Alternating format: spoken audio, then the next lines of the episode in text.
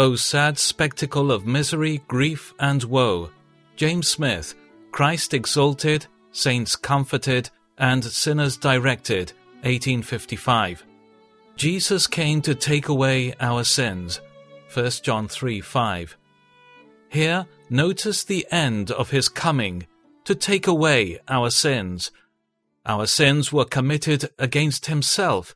They deserved his everlasting displeasure. They called aloud for his vengeance to awake and punish us.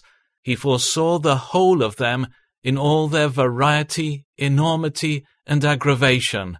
He knew that they would be sins against his law, his love, and his tenderest mercy sins against light, out of bitter enmity, and perpetrated over and over again.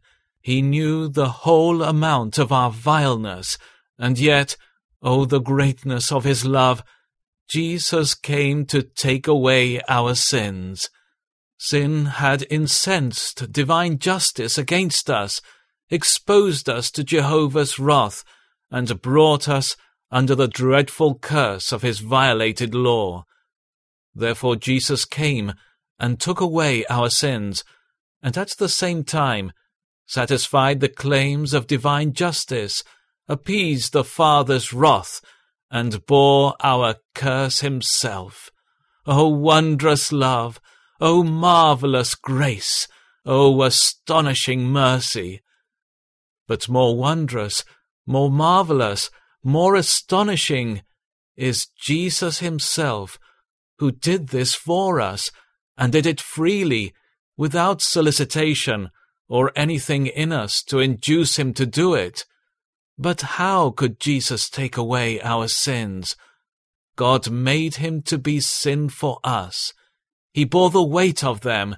He endured their merited punishment, and he suffered the shame they procured.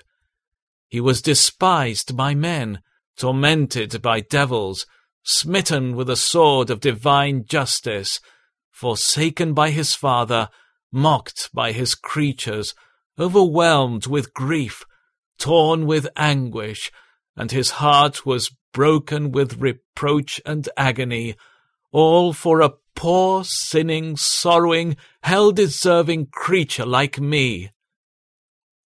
Sin lay upon him. The wrath of God was endured by him. The most fearful terrors surrounded him. Heaven, earth, and hell appeared as though leagued against him. Men grossly insulted him. Devils tried all in their power to destroy him, and God was pleased to bruise him, and then leave him to languish in heart-breaking sorrow. O sad spectacle of misery, grief, and woe! Was there ever sorrow like unto your sorrow? Was there ever love like unto your love?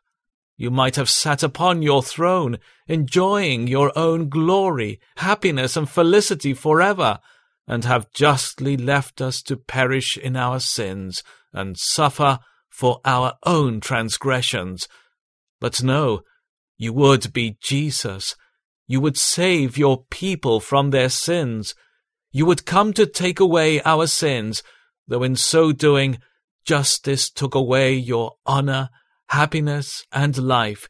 You would not leave us to perish, but you would put away our sins by the sacrifice of yourself. You have turned away Jehovah's wrath, cast all our sin into the depths of the sea, and bore our punishment in your own body on the tree.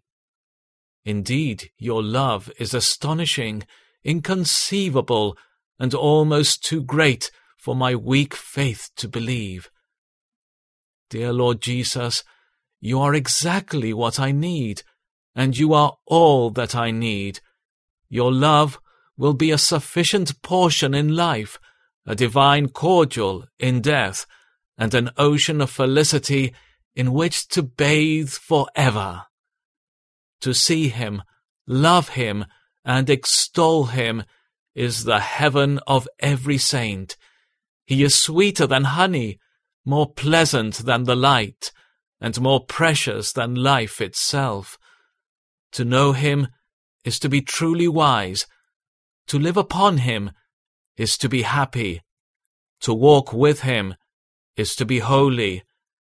To look to him, expect from him, and cast all our cares upon him is to honor him.